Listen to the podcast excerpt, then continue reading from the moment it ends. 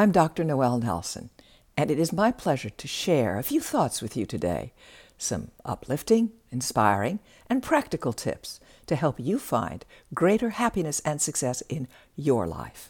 Today's topic, anger, dumping versus dealing. You're having an absolutely lousy day at work. Your boss is being entirely unreasonable, expecting you to do three things at once. And when you do exactly what she asked you to do, she baws you out. When you try, biting your tongue very hard so as not to scream, to gently point out that you were only following her directives, you get yelled at even louder. At this point, there is nothing you would like better than to scream bloody murder, grab your boss by the throat, and throw them bodily out of the window. Ah, which of course is very hard to do when all you have is a computer screen. But hey, you'd even settle for just telling them off, as long as you could do it at top volume. But oh no, that little voice within you kicks in with, now, this is your boss, they could fire you, and then where would you be? So you just sigh, squashing all those feelings. Then, when your day is done and your S O forgot to pick up dinner, bathe the kids, or whatever other responsibility was theirs that day, again, all you want to do is slaughter them. But once again, that little voice says, you can't do that. You're a good person. Good people don't slaughter others. They forgive and forget. So what's the big deal? Besides, if you yell at them, maybe they won't love you anymore. And maybe you aren't that good person you think you are. Maybe you really are just a horrible, angry, abusive person. And so you sigh, squashing all those feelings. As saintly as it might seem, squashing angry feelings may end up killing you. There is a high correspondence between stuffed angry feelings, especially resentment, and cancer.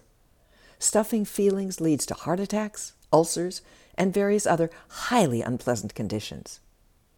But I don't want to go around dumping my anger all over other people, you say. Well, of course you don't. That would be highly inappropriate. Yeah, that's right. Dumping would be inappropriate. But dealing with your anger is appropriate. Dumping would consist of yelling at your boss or partner. Dealing with your anger consists of expressing that same anger in a safe, appropriate manner, and then communicating it safely and appropriately. Expressing your anger safely is most easily and effectively done either through writing your feelings in the form of a letter that you never send, shall we repeat, that you never send, or writing your feelings in your private journal, or beating the heck out of a pillow safely placed in the middle of your bed, pillow named boss or S O or whatever. Or, of course, you can vent your anger in meditation. Now, how can you express your anger in meditation? It's simple.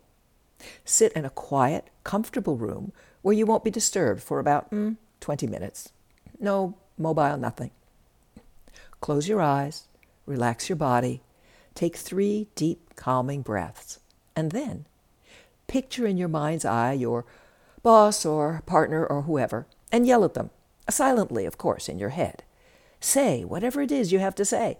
Get physical with them if that feels right. Beat them up, tear off their arms and legs, roll with them in the mud, whatever. You cannot harm another being in meditation if, and it's a big if, your intent is to release anger. If your intent is that when you're done with the meditation, that person will be crippled for life, stop. Just S T O P, stop. That's the wrong intent. But as long as you are clear that your intent is release of anger, all is well. Keep releasing until you feel spent. Then take a nice deep breath, open your eyes, and there, you're done. No repressed, stuffed anger to hurt you, and no yelling at your boss or partner, which could hurt both of you. Now that you've released the anger, figure out what you need to say to your boss or whomever, what you need to communicate. Make it specific, direct, and goal-oriented. By that I mean, don't be out for revenge or to make yourself right. That won't work. Figure out what you want and go for that. For example, boss, I'm confused. I want to do a good job for you, but I'm unclear as to what you do- want done first. Please tell me. Or, beloved partner of mine, I'd like us to find a way to make sure all the daily chores get handled easily. What are your thoughts? Be willing to negotiate to get what you need.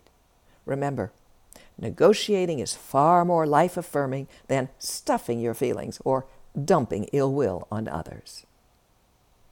Thank you for listening to Up, and check out my new book, I Survived covid nineteen, What Now? Finding Happiness and Success in a Post-COVID World, if you'd like more uplifting, inspiring, practical tips and techniques, as well as my website, noelle nelson dot com, or take a look at my Meet the Amazings Facebook page.